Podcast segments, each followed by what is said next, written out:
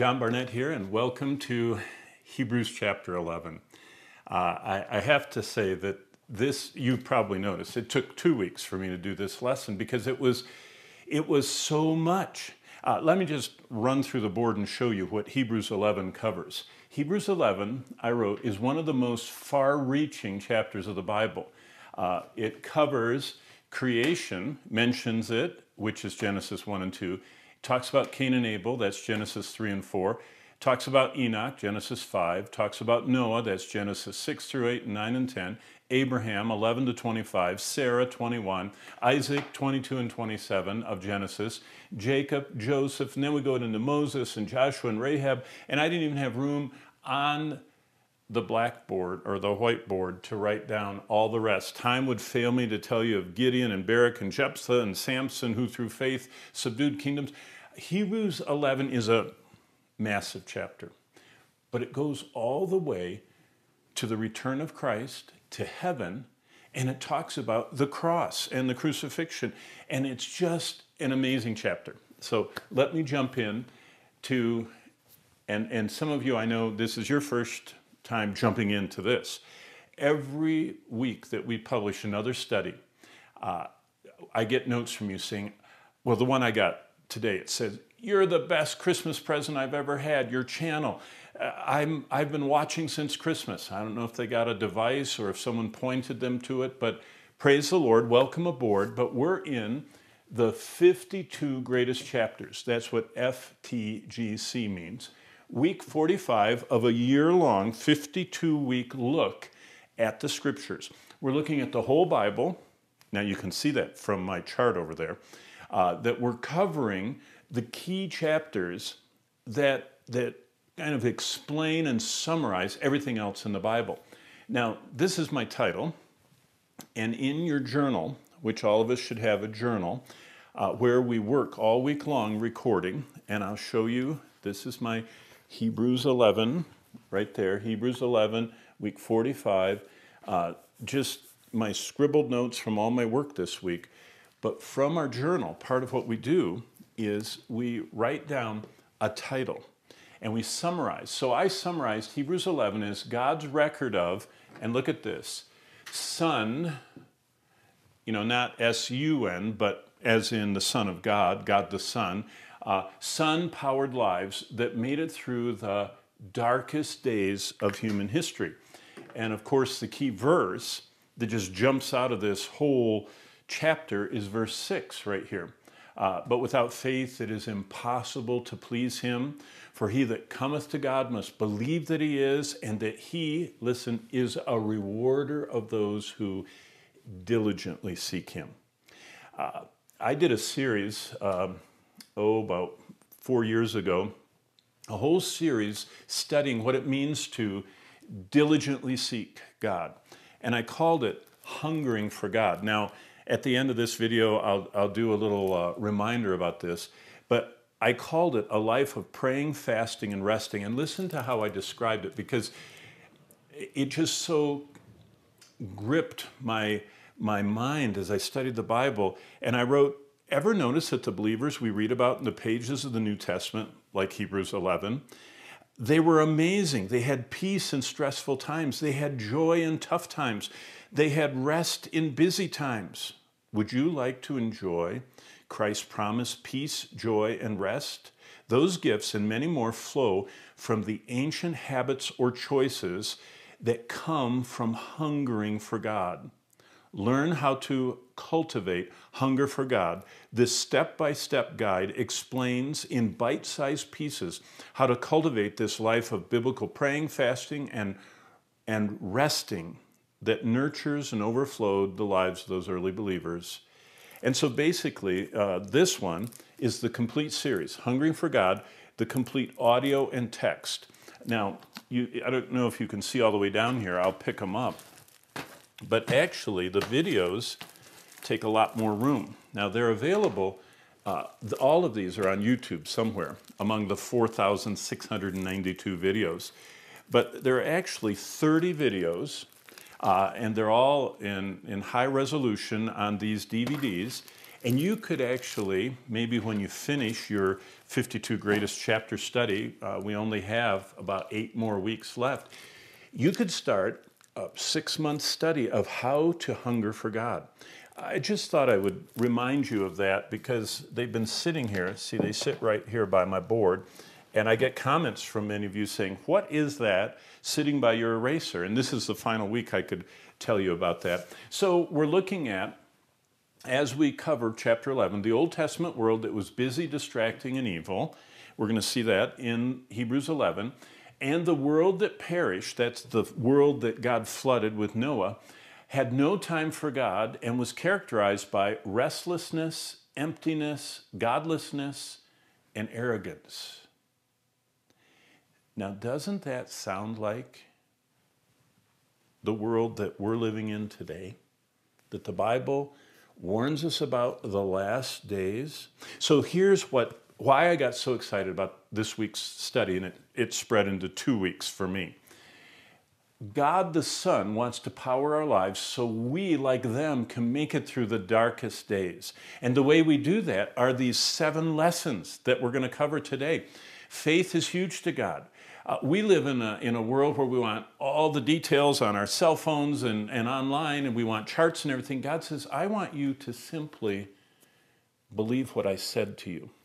Now, when I open this, like I did early this morning starting my day, this book called God's Word, the Bible, as I read it, God spoke to me. Because this is the what? What is this called? The Word of God.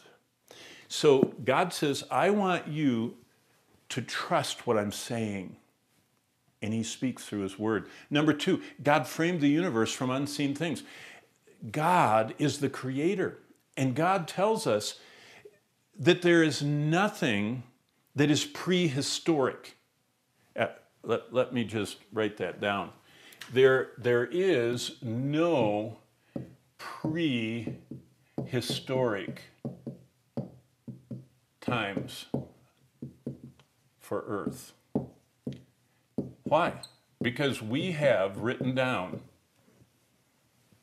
everything that's ever happened from the creation of the earth onward to the ending, okay? That's why I call this such an important, I call out this idea of creation. Now, God remembers our lives, and that's verse 4. We're going to cover that. Everything we do matters to Him. Our lives can please God. God's preparing a place for us. That takes us all the way to heaven.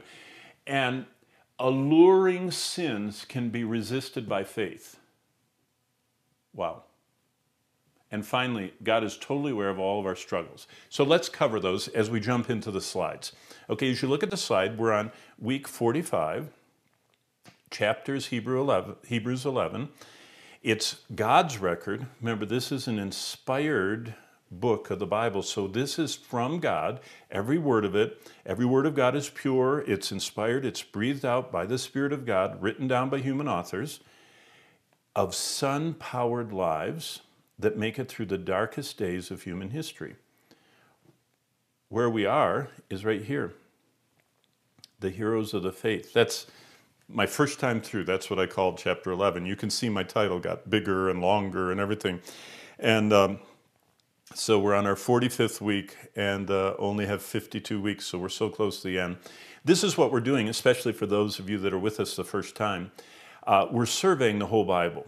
So if you stay with us, all 52 lessons, you're going to cover the whole Bible by the 52 greatest chapters or passages. But here's the key. I want you to learn this lifelong habit of the devotional method, where you write down your own title after you read the passage. You summarize the whole passage in one sentence. That's what you saw on the board. That's one of my summaries. Then you keep looking for those lessons. That's what I just showed you, those 7 on the sideboard. And then we're going to end with what we all need to be working toward, a prayer in which we ask the Lord to unleash at least one of those truths or the lessons that you found, not just unleash it around and for your wife or your husband or your kids or your roommates or your friends, but into your life. And that's what we need to do. Now remember, the book of Hebrews is one of the big epistles of the New Testament. It's got 13 chapters, see? It goes all the way through Hebrews 13. When I teach this, and and I've taught through every bit of the book of Hebrews in another one of our series. This is the outline. I cover it in 10 classes. So we're basically this hour looking at one class, the heroes of the faith, Hebrews chapter 11. Now I want you to take you over to my Bible. So look over here at my Bible, and let me get all the way on chapter 11. This is Hebrews 11, book of Hebrews chapter 11. And as I read, first of all, this is my, before the title, this is my very first summary, Live by Faith as a Pilgrim. So the first time I read Hebrews 11, that was my one small short phrase or sentence summary of the whole chapter. You can see that since I do this each day of the week, I get an awful lot of these because the longer I read it, the more I think about it. For by it the elders obtained a good testimony. By faith, we understand the worlds were framed by the word of God, so that things which are seen were not made of things which are visible. This is the creation reminder. Now, look at this, verse 4. By faith, Abel. Now, see what I wrote in my margin. Can you see it over here? Genesis 4. Now, look up for a second. If you want to get a real challenge, as you're going through Hebrews 11, go back to the, see over here? The creation account is Genesis 1 and 2. Cain and Abel is Genesis 3 and 4. Do you see why we cover the whole Bible in this study? If you just look up all of these verses and read the passage, that's why it took me 2 weeks, because I did all that. I went back and forth. So look back at my Bible. In Genesis 3 and 4, I read about the faith of Abel and the excellent sacrifice, better than Cain's, through which he obtained witness that he was righteous, God testifying of his gifts. Now look at this, I underlined it. Though or through it, being dead, still speaks. What is that? God says, Abel's life is still speaking a testimony for God. Wow, that's something I want. I want my life, after I'm no longer here, to keep on speaking for the Lord. And then Enoch is Genesis 5. Remember, he was translated so he wouldn't see death because he was walking with God. Abel was offering to God. Enoch was walking with God. Noah was obeying God. By faith, Noah being divinely warned. That's covered in Genesis 6 through 8.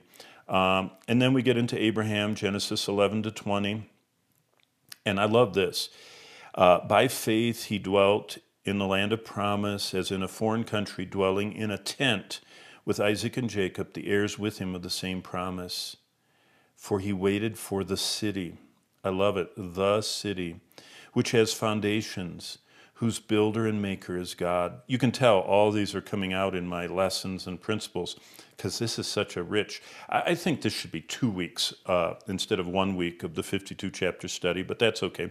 Look at this, we get to Genesis 21 then. By faith Sarah received strength to conceive seed. And then this summary, I love verse 13. You notice I have it underlined and red and boxed, and I wrote in my Bible, I wrote, these all died, I mean, God wrote, these all died in faith, not having received the promises, but having seen them afar off, were assured of them, embraced them, and confessed that they were strangers and pilgrims on the earth. Now look at this. Are you passing through or parked? Are you a stranger or at home on earth? See, the essence of the life, verse 6, that pleases God is that we be this pilgrim and stranger. And then on through, we get to Genesis 22, when Abraham offered Isaac. Isaac blessed Jacob and Esau, that's Genesis 27. Jacob, when he was dying, blessed all the sons of Joseph. That's covered in Genesis 48 and 49. By faith, Joseph, when he was dying, that's Genesis 50. And then onward, I mean, the Moses, look at this. That's Exodus 2, and I circled the choices Moses made. He refused to be called the son of Pharaoh's daughter in verse 24. He chose, verse 25, to suffer affliction.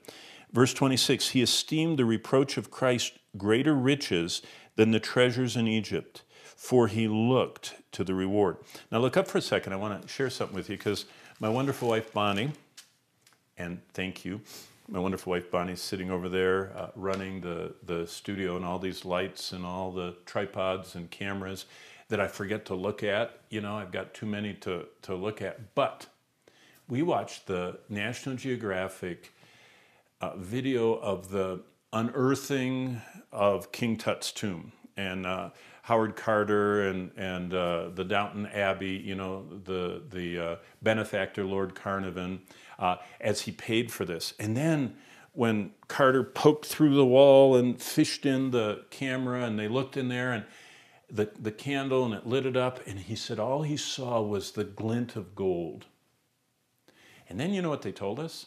They said King Tut was a nobody. He was a teenager. He really hadn't accomplished anything.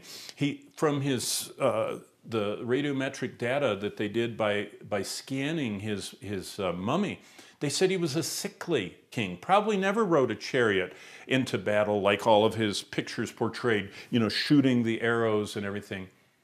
So he was like one of the most minor of all the kings.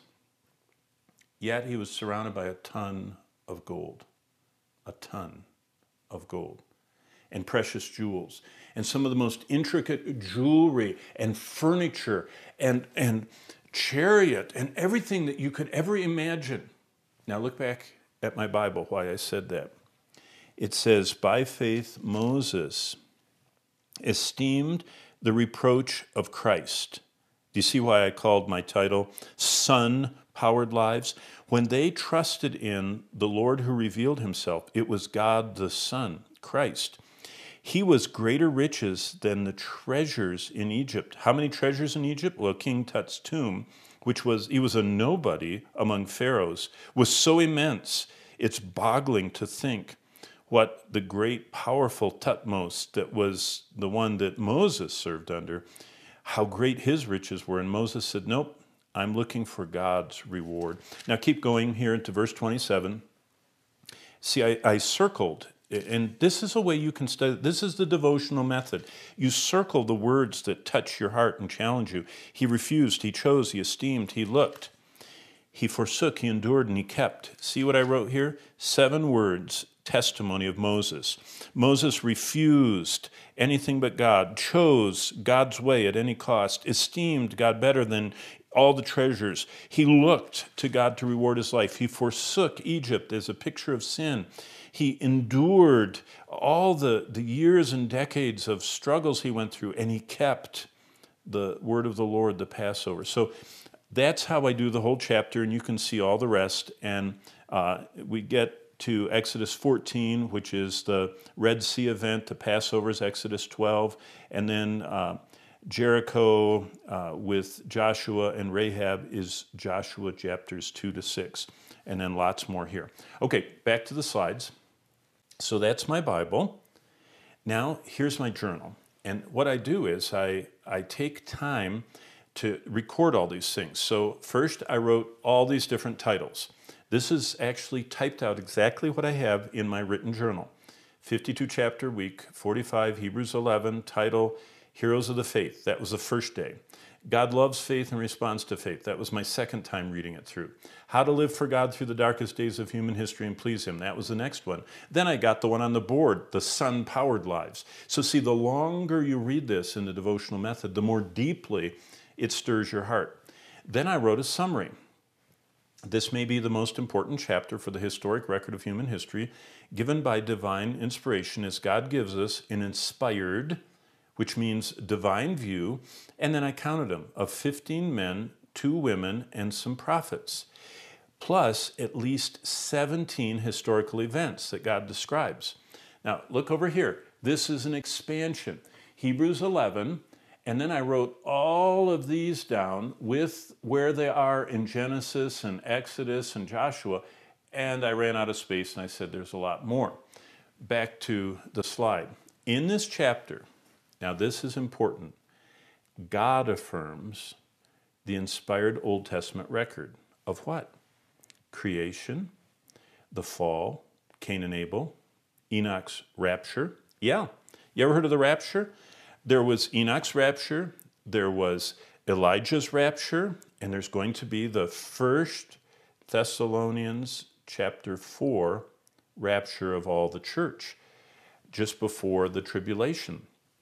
And then the entire earth-covering flood of Noah. How do we know it covered the whole earth? Well, it says it in Genesis, and Jesus said it did in Matthew 24. He said, just like the flood of Noah, you know, overwhelmed the earth with water, so the coming judgment of the tribulation is going to cover the whole earth. God's choice and call of Abraham, of Ur, then Canaan, his choice of Isaac over Ishmael. By the way, you notice the second born was chosen over the firstborn. Jacob over Esau, same idea, second born over firstborn. Joseph sent to Egypt, but God had better plans. Moses in Pharaoh's court. And then we just covered that, the Passover, the crossing the Red Sea on dry land, it says in the book of Hebrews, chapter 11. The destruction of Pharaoh's army. Look up for just a second. A lot of people say, wait a minute. What part of the Red Sea did they cover? And you know, there's all these different videos you can get where they're finding chariot wheels on the floor of the Red Sea that are 3,500 years old. I don't know if any of those things are real, but I do know that God made the wet ground dry, so the children of Israel walked on dry ground when they crossed what God describes as the Red Sea. Now, the Hebrew word Yam Suf could mean the reed sea. It could have been just a swamp. You know, I've seen Charlton Heston, and I've seen, you know, the movie with the 50-foot high walls of, and I think there have been more and more, you know, Moses and the Gods of Egypt, all these movies, okay? The Bible doesn't say exactly where they went through, but it says two things. All of Pharaoh's army was drowned and wiped out by the water. That's one. Two, when the Jewish people, the children of Israel, walked through, the ground they walked on was dry, okay? That was a miracle. To dry out instantly, the bottom of a pond, a lake, a gully that was swampy with reeds, that's a miracle. Do you know what the bigger miracle is? I've read these Bible, these unbelieving and inspiration liberal Bible commentators that say that they walked through water that was about, you know, ankle deep. Okay, it could have been. And God moved it to the side so that 100 people wide could walk at a time. That's how big the children of Israel had to walk, about 100 wide and about several miles long to get 3 million of them. But what's amazing is the water that piled up, even if it was only this thick, drowned an entire army on chariots. That's the second miracle. Don't quibble over how deep the water is. Magnify the God who dried the ground and drowned the army. Okay, back to the slides. Jericho's walls were flattened, Rahab's conversion, and boy, I don't have time to go into that, but if you go back to Joshua, God wanted Rahab. That's the whole story that you read there. The exploits of Samson and Samuel and David's life. Look at this. This may be the most far-ranging chapter in the Bible. And it all comes down to faith that pleases God. Remember verse 6, without faith, it's impossible to please him. God wants us to seek him. My third part of my summary, all these heroes of faith struggled, and boy, they did. I mean, Noah got drunk, that whole thing, and Joseph, you know, with his kind of egging his brothers on, you know, and Jacob, the deceiver, I mean, Moses, the murderer. But look at this. Not only did they have personal struggles, they had those struggles through some of the worst, darkest, and most dangerous days of human history. How do you make it through dark, horrible, dangerous days? By faith. That's what this whole chapter, but without faith, it's impossible to please him. What's faith? Trusting his word. If we analyze their world, and the world each of us live in, we find great similarities. Their world was busy. I mean, they were building pyramids and, you know, all that stuff with Joseph. And when Abraham went through, all the other nations around and the famine, more than time permits in each day. That's what they had, a busy life. That's what busyness is. There's more to do than time permits. It's also distracting. Remember what it said about Moses? He chose rather to choose affliction with the people of God than all the treasures, the distracting, alluring treasures. Many things draw and tug at our minds, trying to get our attention, even today. And that world was also evil. And you know what? There's darkness pressing around our hearts and souls each moment as the last days breathe down upon us. Next, my fourth and final part of my summary, God offers each of us a secret that keeps us powerfully godly in a busy, distracting, and evil world. Living, walking, and serving by simple faith. Taking God at His word. Wow. The question is, are you interested? Are you interested in this powerful, godly method God has for us to live for Him? God offers a proven technique. He's got all these men and women and prophets that it worked for. It's always worked. It works in any time period, at any place, under any pressure. For some, it sounds too good to be true. But for others, it's even worse than that. For most believers, simple faith is too hard to even be considered. You know why? They're distracted. They're busy with everything but God, distracted by everything around them, and getting infected by this evil world we live in. Well, Hebrews 11 gives us God's secret for living through any period of Earth's history, even the worst times. Look up for a second, and I would challenge you. The world that perished had no time for God. You and I are living in a time when most people have endless time for this. They can listen to music, look at their pictures, communicate with their friends, post everything in the world that's going on, play games, and order and shop and everything else on their personal digital device. But they all say, I just don't have time to read the Bible. Do you know what I like to do? I've practiced this for a long time. You have a choice in life. This morning, I got up, I grabbed my cell phone off its charging cradle, put it in my pocket, and I grabbed the Word of God, and I chose, instead of seeking first everything in the universe on this digital device, I sought first to hear the voice of God through this, His Word. So you know what? You have a choice every day. You're going to seek first everything but God? Or are you going to seek God first before everything else? Early on, before there were cell phones, do you know what I used to do? I used to put my Bible on the keyboard of my computer. And then when I had a laptop and it was closed, I put my Bible on top of my laptop. Do you know what it was saying? It was a subtle message to me. Seek ye first the kingdom of God and His righteousness, and then everything else.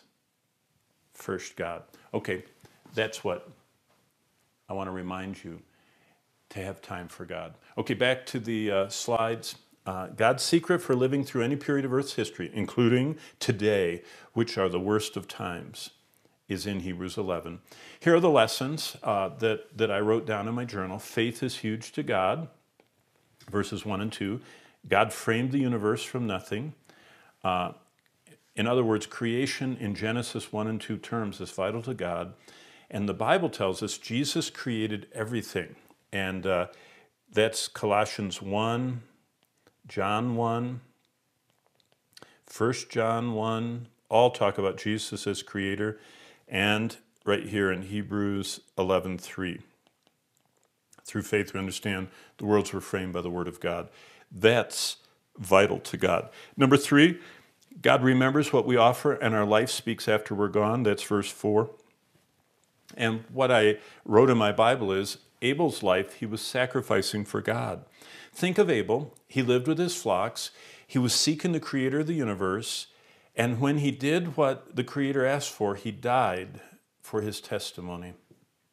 He sacrificed not only a lamb, he sacrificed his own life, because his righteous life made his brother angry, and Cain rose up in the field and killed his brother Abel.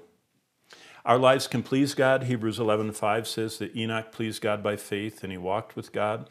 God always rewards faith, and people might not know about what you have faith in him and his word, but God knows and he'll reward it. God wants faith, seeks faith, responds to faith, rewards faith.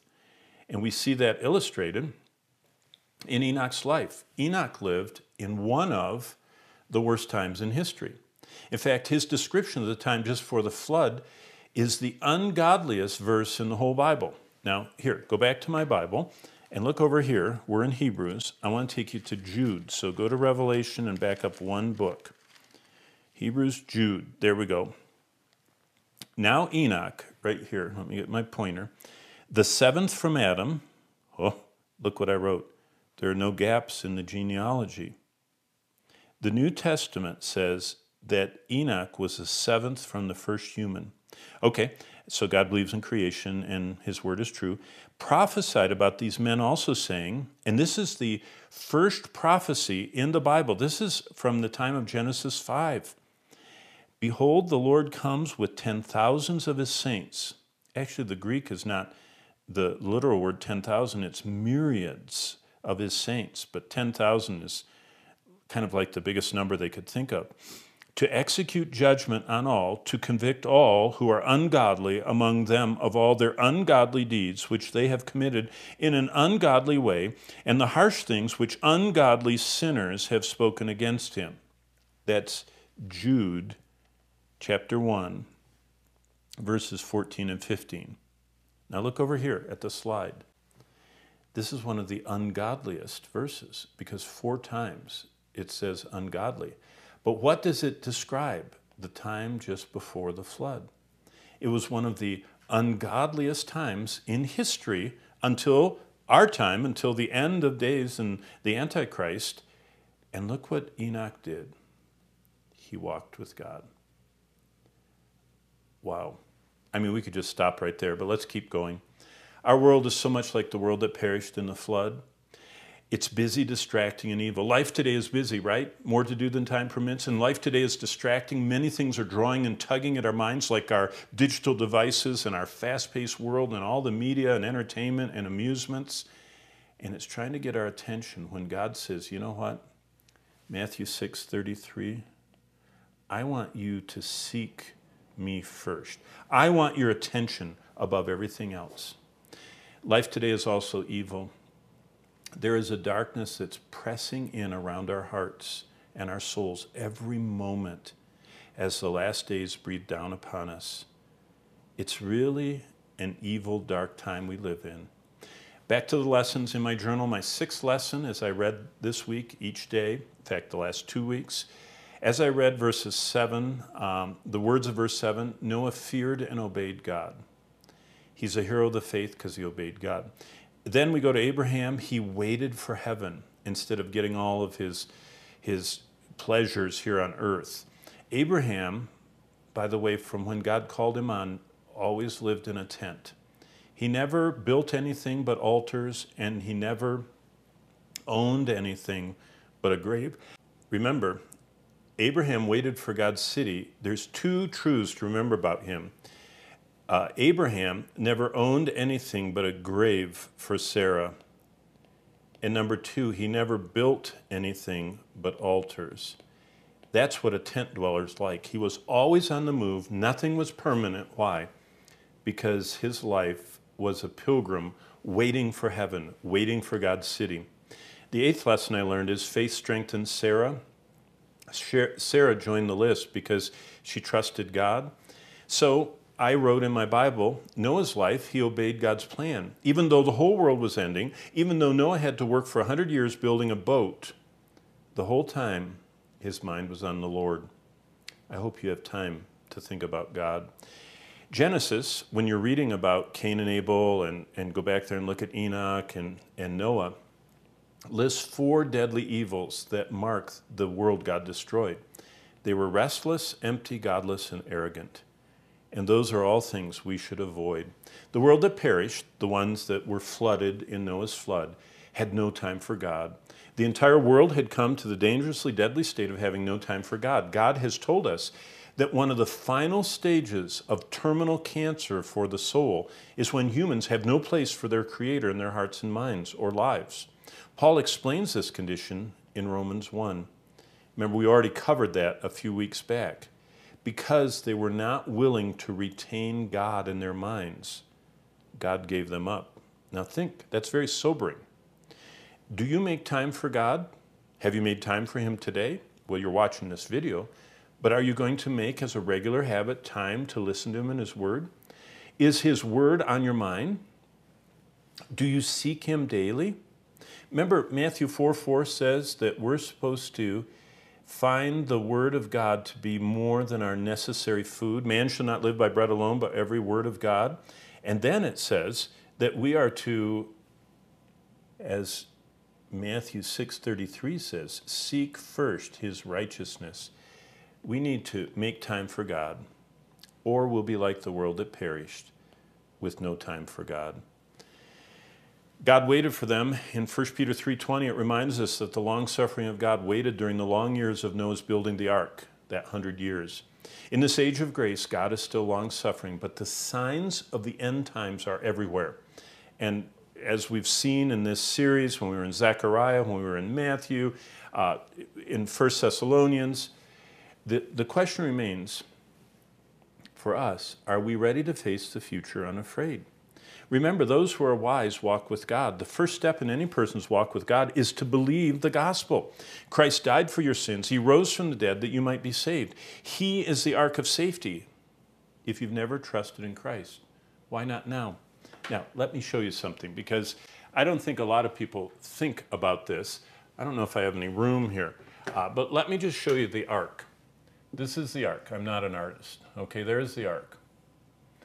The distinguishing thing about the ark is right here. It had one door, and it was the only safe place. And the only way that you got inside is God invited. You know, it actually says that when you read, if you have time this week, and if you're looking at all those passages and you read about the ark in Genesis 6 through 8, God says, build one door. And by the way, that door had no, it was not a door that had a handle on it. It says that God closed the door and sealed it, and that they could not let anybody else in. It was a door that God controlled. And you know what it says in the Bible in John 10? You know what Jesus said? I am the door of salvation. I'm the door of the sheepfold. I'm the only way you can come to God. There's no other way under heaven given among men by which you must be saved other than me, Jesus said. What does that tell us from God's Word? That the ark was the only place of safety. I call it the ark of safety. And the ark of safety for us is Jesus Christ. There's only one way in. He is the door. It's the only safe place. Everybody outside the ark were destroyed by the flood. Everybody inside the ark were safe and secure. All the people, the 8 souls, and all the animals. Every one of them. It says in Genesis 8, when you read it, that every person and animal that went into the ark came out of the ark safely. There were none that were lost in the voyage, that didn't make it, that died of something. You know, I think about people in this Omicron stage of COVID, and they're just so worried, and it's like they're doing everything to protect their own life. And yes, we should take care of ourselves. But my fate, my life, the length of my days is not in the hands of some physician or some pathogen. It's in the hands of God. And He has appointed how long I live. And nothing I can do can extend it or cut it short, okay? That's the ark of safety in Christ. And God invites us, like I just told you. Jesus offers. He's the doorway, and His arms are open wide. And some of you, this might be the first time you've ever watched the 52 greatest chapters, and you're still with us, and you've never called on the name of the Lord Jesus Christ. I hope that you will today if you haven't. I hope that you'll trust Jesus Christ as your ark of safety, the one that died on the cross, suffering the penalty of your sin And if you will call out to him and say, Lord Jesus, I'm a sinner. I agree with you. I believe you died on the cross as the only payment for my sin, and I cry out to you to save me. I call that the A, B, C's of salvation. Agree with God you're a sinner, believe Christ is the only hope, and cry out to him. And he said, whoever will call on the name of the Lord will be saved. Back to the slides. If you haven't trusted Christ, why not today? Well, in Abraham's life, he believed God's word. Can you imagine living in a tent and camping for 100 years? That's what he did.